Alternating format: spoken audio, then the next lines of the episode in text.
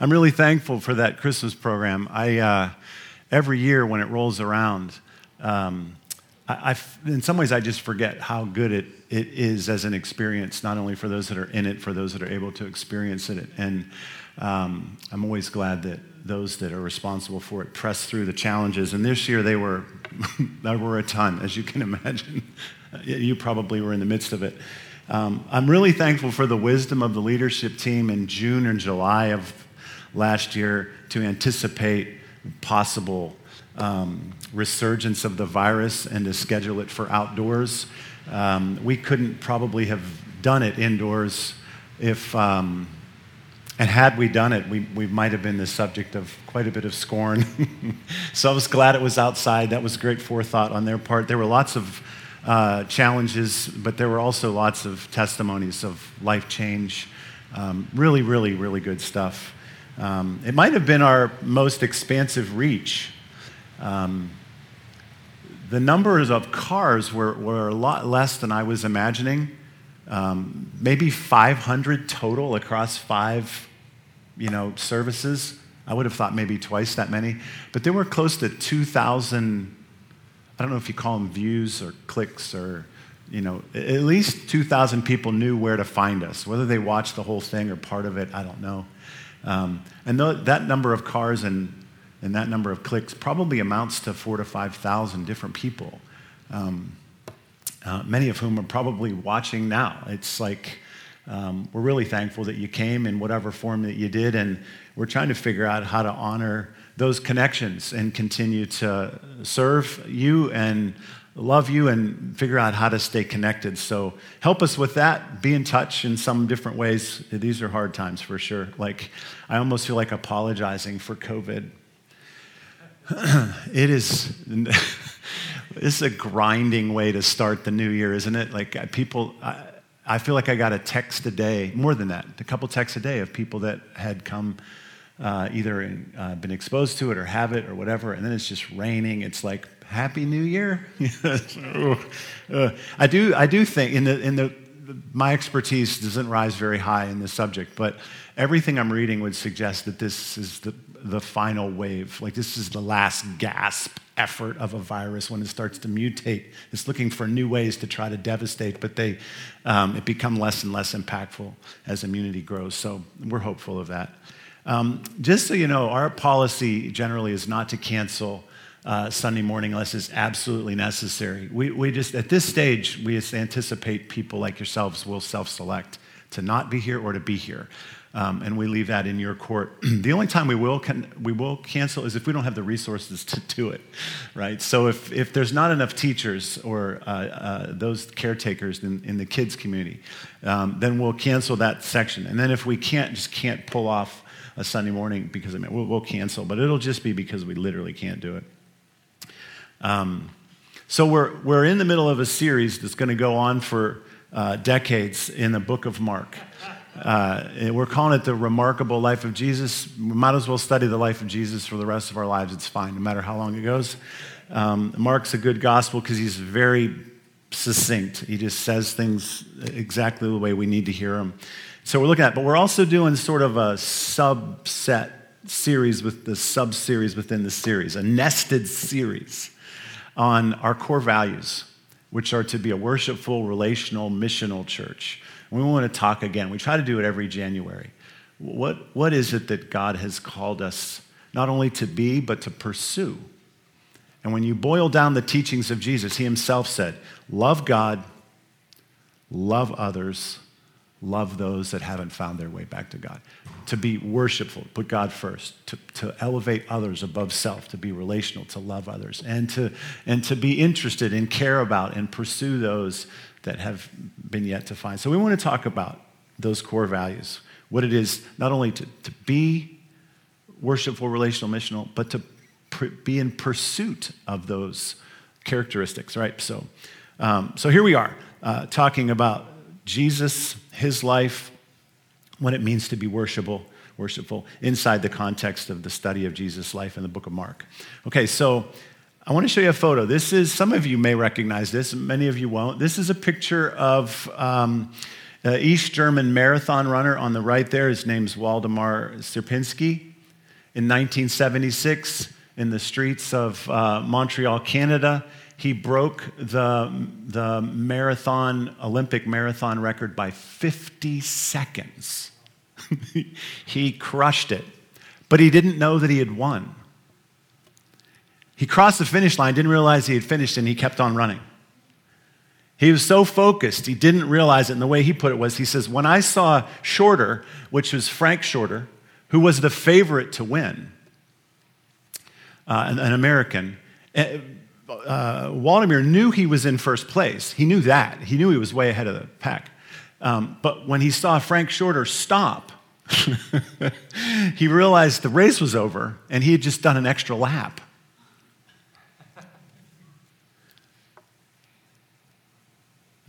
I'm going to try to, I'm stretching this metaphor. It's as much like what it was like for Jesus when his public ministry began to unfold.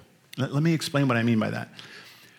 So, religious Jewish scholars, expert practitioners of the commands of God, had advanced God's sort of basic description of a godly life you know, essentially, the Ten Commandments and a few others, into a pretty complex set of behaviors.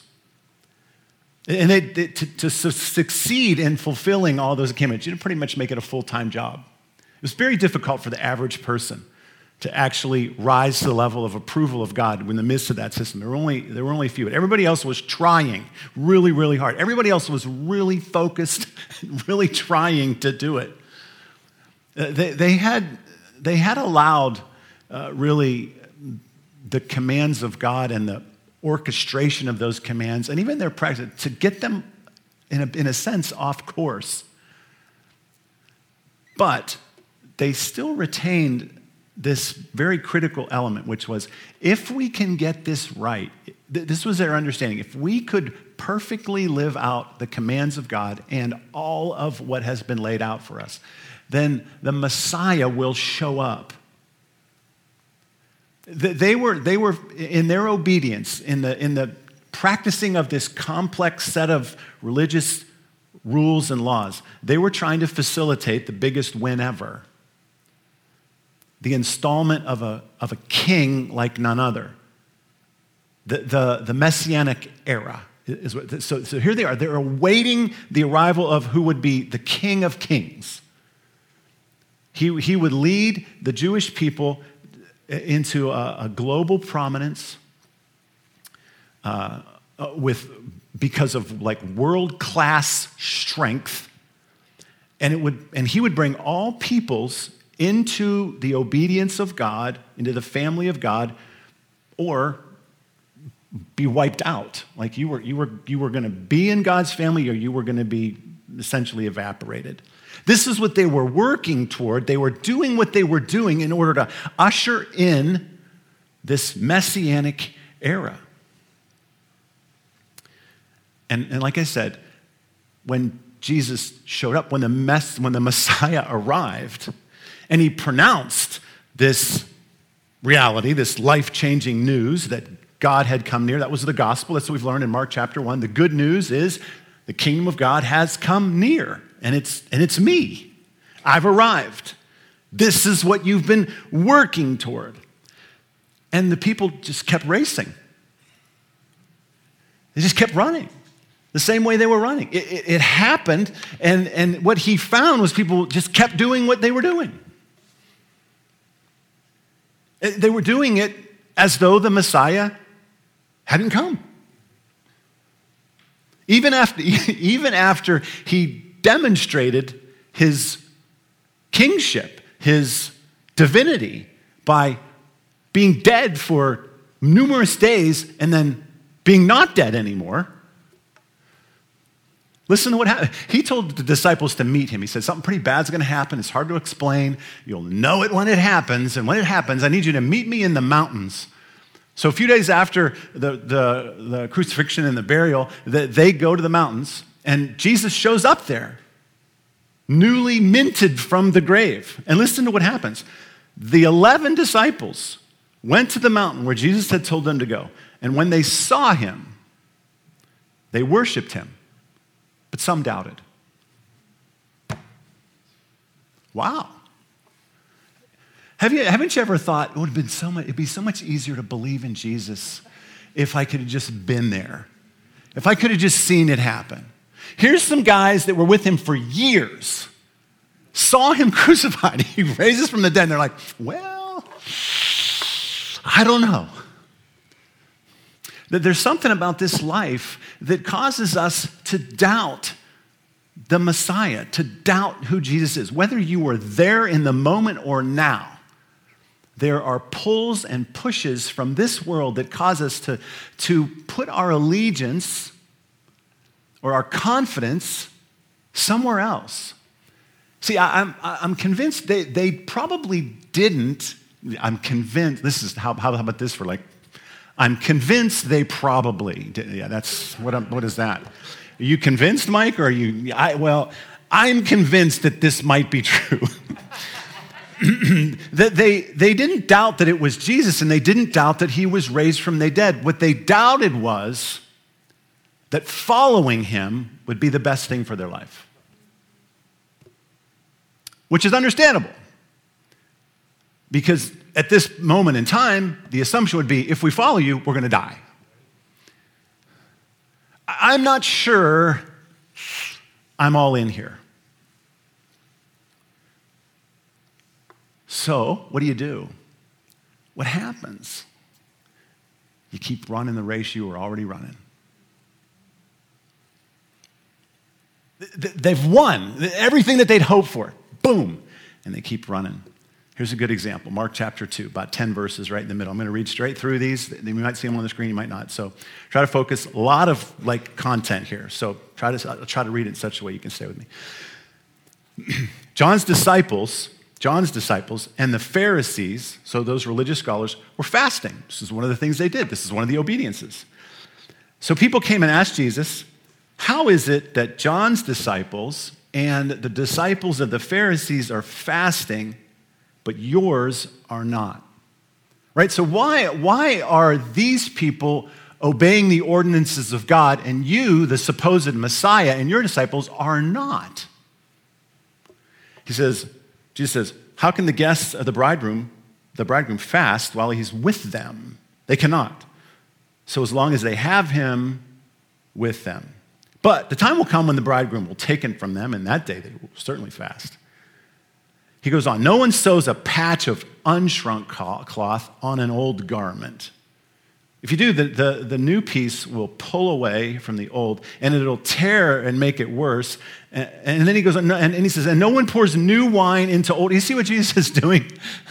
You can really mine these verses for lots of scriptural riches. People talk about what is the old wineskin? What is the new wineskin? What is old wine and new wine? What are old gar- What are the old garments and the new garments? And you can get into that and you can find all sorts of things. But what is Jesus saying here? Hey, something is done and something is new, okay?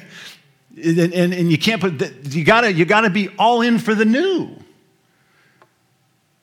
No one pours new wine into old wineskins. They'll burst the skins. If you try to put these things together, the, the old garment is messed up, the new garment gets messed up, the old wineskin gets jacked up, the new wine gets poured all over. You lose everything. You gotta, you gotta move on to the new.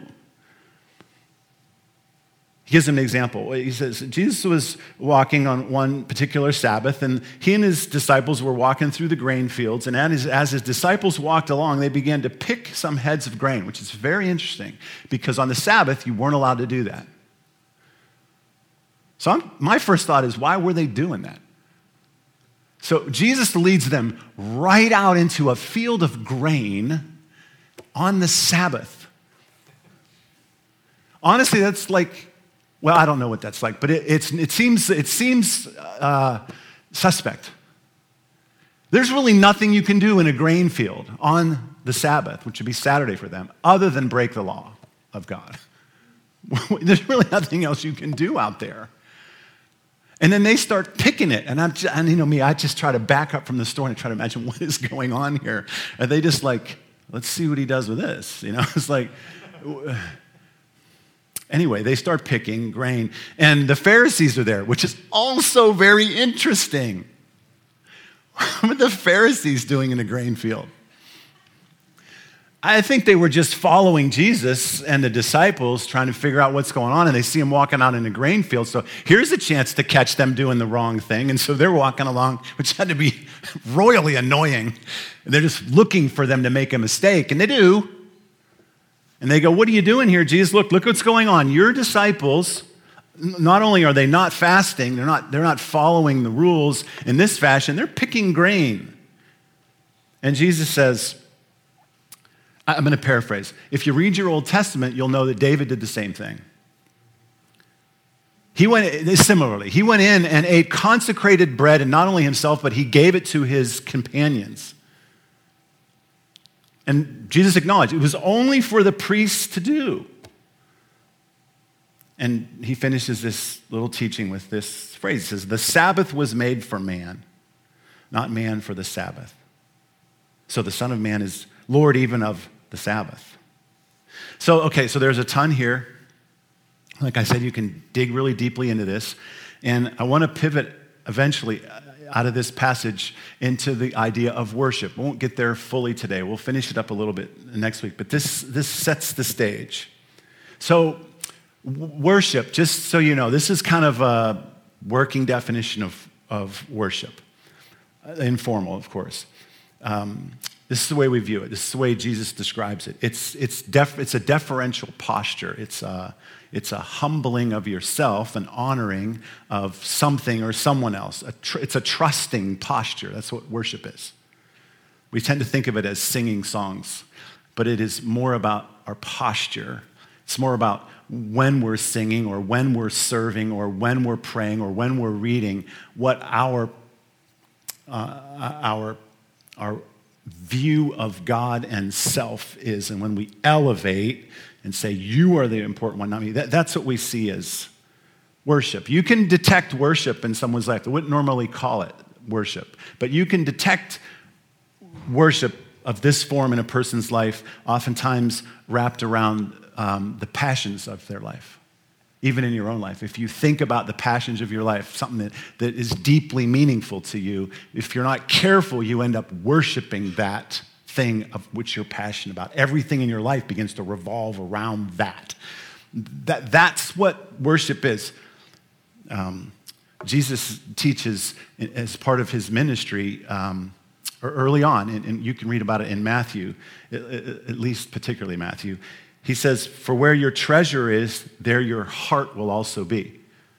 What, what is important to you is where you will find your heart and your worship. Look for what's important to you, and, and you will oftentimes find your worship.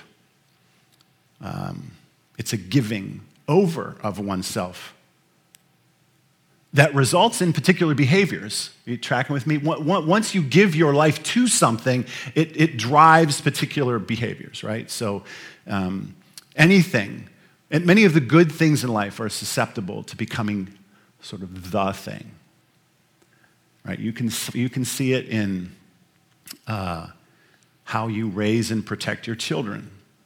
You can see it at times in how you pursue financial gain. You can see it in the way you pursue and build relationships. These, these are all good things raising children, um, making money, building relationships. But if they become your all inclusive passion, then they get out of whack, and you could rightly say you're worshiping such things eating, drinking, having fun. But it's good, to, it's fine to eat, it's fine to drink, it's fine to have fun. Unless it's your whole, you know, you're throwing your whole being into it. When you do that, it's, it's, it's worship. You, you, in essence, would be saying to the thing or the, the person or whatever, you are ultimate, you deserve attention, not me. You have my allegiance and my obedience. That, that's, that's, that's worship. So this should immediately prompt you to be like, do I worship anything? You know, what am I, what am I, what am I worshiping? I'm, I'm always dangerously close to worshiping my family, if anything. There's very few other things that I, but my family seems to very quickly rise up to be the thing that I would give my life for. I have to be careful right there. It, the best, one of the easiest ways to find out what you are potentially worshiping or could eventually worship is to just check the distribution of your time, your energy, and your money. I sat down with a guy one time and said, Hey, I really feel like um, my life is out of balance. Something. And I was just, I was actually a young kid. He was a consultant for one of the big three firms. And I'm like, man, if you can't figure this out, what are you coming to me for? and I said, well, just draw me a pie chart of where you spend your time. and he drew it. And it was really accurate. Like three quarters of it was work. And I said, well, I think um, that's your problem. And he literally goes, I can't change that right now. so I got to go. And he left. He was like, okay, I get it. This is exactly, he was like, I appreciate it. This is exactly why my life is upside down. He knew it. He wouldn't have said, well, I worship my job. But th- that's what was happening. So I'm going on and on about worship here, and this isn't quite yet about worship, but that, that's kind of the context of where we're going. But you will see that what Jesus is addressing here with regard to fasting and the Sabbath is sort of a precursor to worship. You kind of have to go through this idea first to get there. So, so we're talking about fasting. Why are you fa- Why aren't you fasting? They're fasting. The Pharisees are fasting. John said, "You're not fasting." And why are you picking grain on the Sabbath? So, one thing for sure is that disciplines of like uh, abstinence withdrawing from or keeping your or, or separating yourself from something, being abstinent of, is actually part of a healthy, godly life. All through the scriptures, you see God um, ordering things, uh, at least in part, around not partaking or of something. This is generally good. Like from the garden, even in the garden, don't eat that apple or anything from that tree. Abstain from that. Very attractive, very compelling subs, you know, subsistence. Don't go there. You see it. Um, well, we studied it in the beginning of Mark, right? Jesus goes out into the wilderness for 40 days and he fasts. He doesn't eat for 40 days. Um, you see it all through Paul's teachings about what to stay away from that you might naturally go toward. He says sometimes you just have to fight that off and, and stay distant from it. Mostly, mostly uh, the biblical abstinences and admonitions have to do with either food or work. Right? That's what the Sabbath. The Sabbath is primarily an absence from work. This sort of thing that gives us a sense of significance and worth to, and then even physical intimacy, those are the primary ones to abstain, not only outside the bounds of marriage, but even inside the bounds of marriage. Sometimes God directs us to abstain.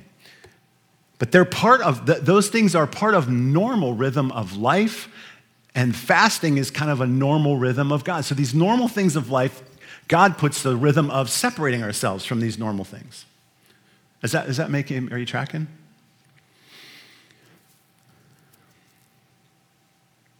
We can get lost.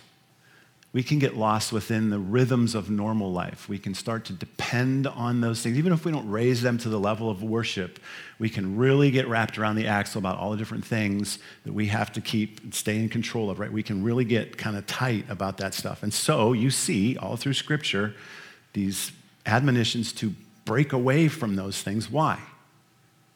Well, this is what we're talking about.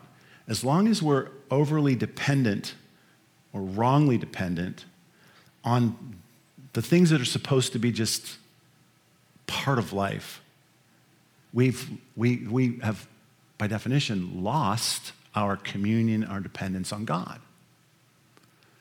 So those disciplines are there to just like almost like, oh, wow. Like, because we forget. It's like, is that, you know, or is that a problem for you? Oh, no, no, no. I can stop whenever I want. You know, it's like, it just seems like it's a little out of control. No, I'm good. Trust me. I got, I got control of this. Well, then why don't you try it? And it might not even be a lie. Most of us think, oh, I'm fine. And then you try to separate yourself from it. It's like, oh my gosh. I was so embarrassed. the, uh, the, the, I don't know, the Amazon well, which was actually like a Taco Bell driver. I mean, it's, it's, amazing who's delivering Amazon packages now. Pulls up and they got like four packages and they're all for me. And she says, Somebody got a clicky finger. I was like, What the heck? I was like, No, these are intentional. I wasn't out of control. Get in here. Get out of here. I'm going to pay you for that. You deliver and get gone. Get out of here. Fasting can be good.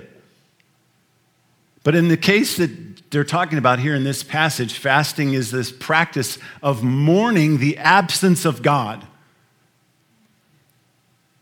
They, they are mourning the, the absence of God. They're, they're occupied by Rome for crying out loud. Jesus came into a space where they were occupied, they were oppressed, they had no strength, they had no standing, and, and they're, they're waiting for God to, to rescue them. And so they're fasting out of mourning and they're fasting in order to, to call God upon them. Uh, in a sense, it symbolizes, it symbolizes hope. Right? It's like we, we fast because we, even though we're occupied, even though things are hard, even though it's raining and COVID is rampant, we have the hope that God will rescue us. That's what we see all through the Old Testament. But then Jesus says, How can the guests of the groom fast while he's with them?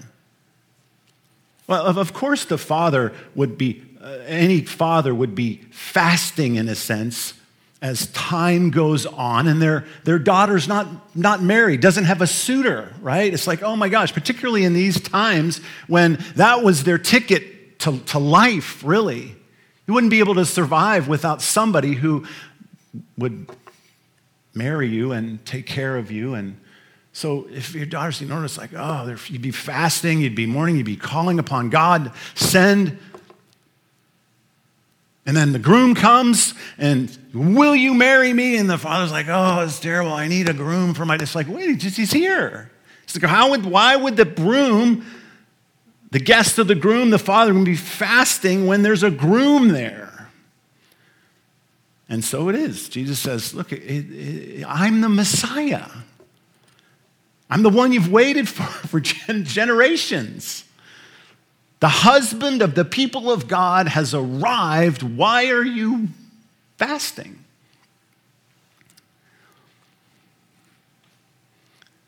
This is how John describes Jesus. Right off the bat, beginning of the Gospel of John. I'm going to read five or six verses here to you, kind of clumping them together, cutting some stuff out just to get the major point. Paraphrasing, if you will. In the beginning was the Word, and the Word was with God, and the Word was God. He was with God in the beginning. Through him, all things were made. Without him, nothing has been made that has been made. In him was life, and that life was the light of all mankind. That light shines in the darkness, and the darkness has not overcome it. The true light that gives light to everyone was coming into the world. In fact, he was in the world, and to all who did receive him, to those who believed in his name, to those who worshiped him, he gave the right to become children of God. Not children born of natural descent, not of human decision or a husband's will, but born of God. This is John's description of Jesus. And he wraps up this way The Word became flesh and made his dwelling among us. We have seen his glory. This is John saying, we've seen it. Our, with, our, with our own eyes, we've witnessed this Messiah. We've seen his glory. We've seen his majesty. We've seen how amazing he is. The one and only Son who came from the Father, full of grace and of truth.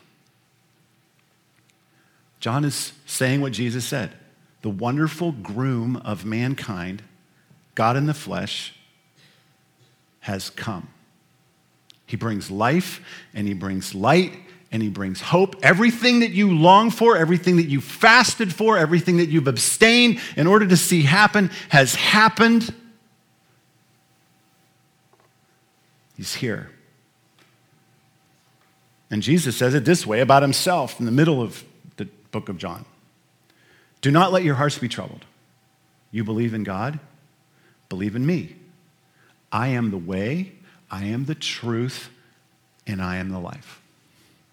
He's saying, look, I got to be the, I, I, I deserve and I, I am the best thing you could possibly put at the center of your life. But he's saying, I'm here. Stop running that race and embrace me. We got a whole new thing to do.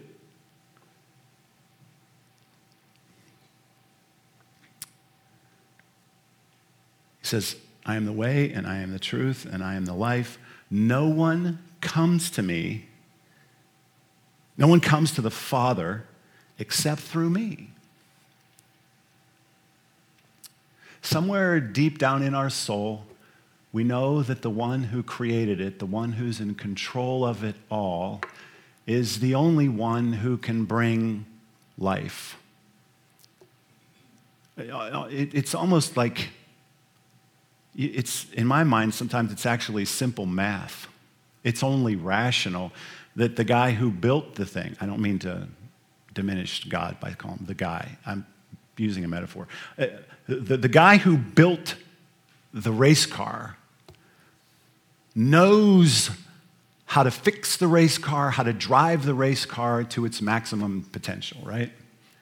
The God who, God who created it all, including you, obviously is the one who knows how to live this life.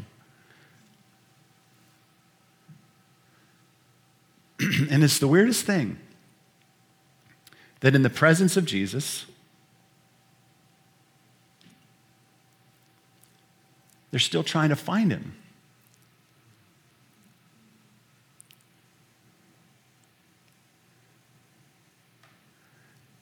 We do the same thing. I've used this illustration far too many times, and I'm probably going to do it till the day I'm no longer breathing. How many of you have an up and down relationship with God? You feel good about your relationship with God, you feel bad about your relationship with God. You feel good about your relationship with God, you feel bad. You feel close, you feel distant. Dig into why you feel that way. And I can almost guarantee you, one, 100%, another one, I almost guarantee you. So I'm always, some always shooting, right, trying to please everybody all the time. I can almost guarantee you that the reason you feel up or down is your performance.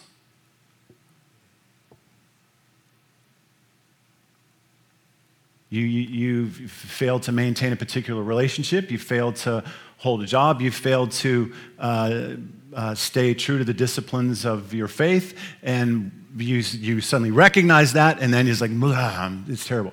It's like, these are the old ways. Those are the old ways. It's, it's shocking how many Christians, it's all of us really, continue to not only put on ourselves, but to put on others the old ways of finding the approval of God. When Jesus has said, there's only one way, it's me. Your approval comes through me. You worship me, you love me, you follow me, you accept me, you're approved of. Your eternity is secure. That's it. But we keep going back to old cloth and old types of fasting and old abstinences and doing things, right, to get God's approval.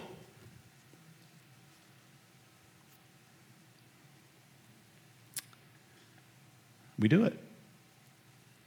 Worship begins with single eyed belief. Jesus says there's no other way to come to the Father except by me. Single eyed belief, a faith rooted posture that Jesus provides all that we need, and the way to live an abundant life. The problem with that is we can begin to anticipate where Jesus would lead us, and just like the other disciples, we think, well, I don't know if that's really what I want. I don't know if that's the best way to go. And so we doubt. We doubt that the way Jesus says to go about life is the true way to abundant life. So, how do we sort this out? Well, this is pretty cool. At the end of this little section here, Jesus talks about the Sabbath. And he doesn't eliminate the Sabbath, he repurposes it.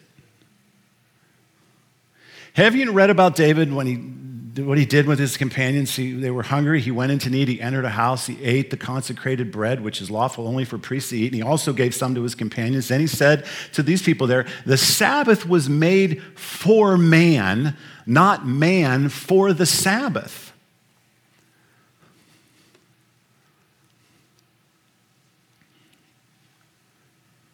It was made for you to help you not to crush you, not to restrict you, not to be a burden to you, but to be a blessing to you. It's for you. If the disciplines and the obediences of God end up being anything other than something to facilitate you toward the Son of God, it's wrong.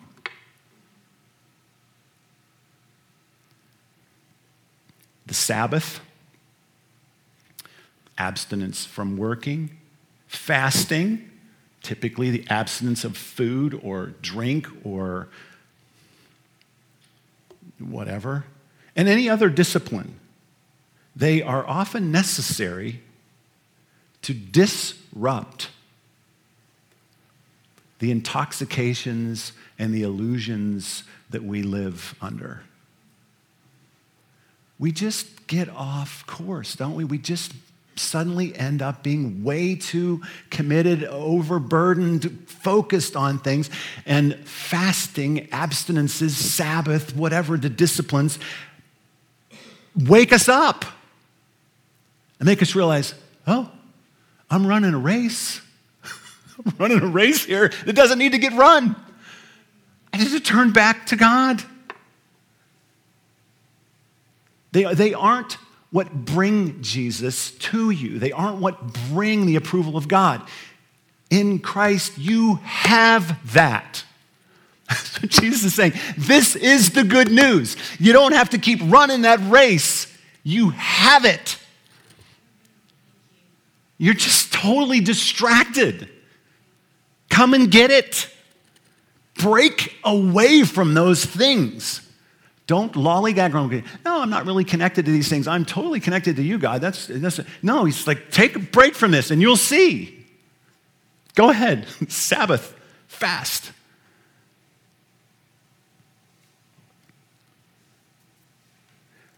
When you start to lose your place, you start to feel that up and down roller coaster ride. You're lacking peace. The disciplines of God are a recalibration a reestablishment of your dependence upon God Himself, upon Jesus. You, you could say that the disciplines are necessary, but not for the things that they used to be necessary. Now they just show us how far off we are of where our true devotion needs to be. Here's a great book Celebration of Discipline. Celebration of Discipline, Celebration of Discipline, Celebration of Discipline. Richard Foster. Beautiful book about the disciplines, many of them. Practice them. So let me ask you this When will you fast next? For how long and from what?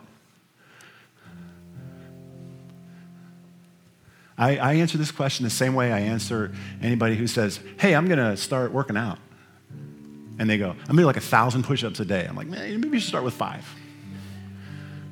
still good. It's really the spirit behind it. You can just fast from one meal, but consecrate it. You know, I'm skipping a meal every whatever, or this week. And I'm gonna, I'm doing it, God, because I wanna, I wanna recognize where I am and where I need to be and where I'm not. When is your Sabbath? When is the time frame in your week when you will cease striving? I can't tell you how many families I've heard say, not like exactly like this, but kind of like this. I didn't mind the pandemic so much because I wasn't in the rat race. And now, oh, no, we got to be running this and running that. And I was like, wow, you have no control. Like, we have, it's what it feels like. Like, unless someone takes it away from us, we're in the rat race. Like, oh my gosh. We just naturally go there. When, will, when, will, when is your Sabbath? When will you cease striving? Let me give you a second to think about it maybe 90 seconds. When will you fast? How long will it be? And from what will it be? When will you Sabbath? When will you cease striving? For how long? And when will it be?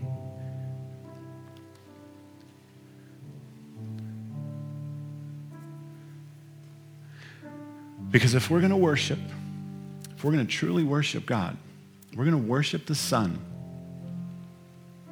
We got to first know where our attachments truly are. And this is a great way to do it. God, come even in these moments and give us insight.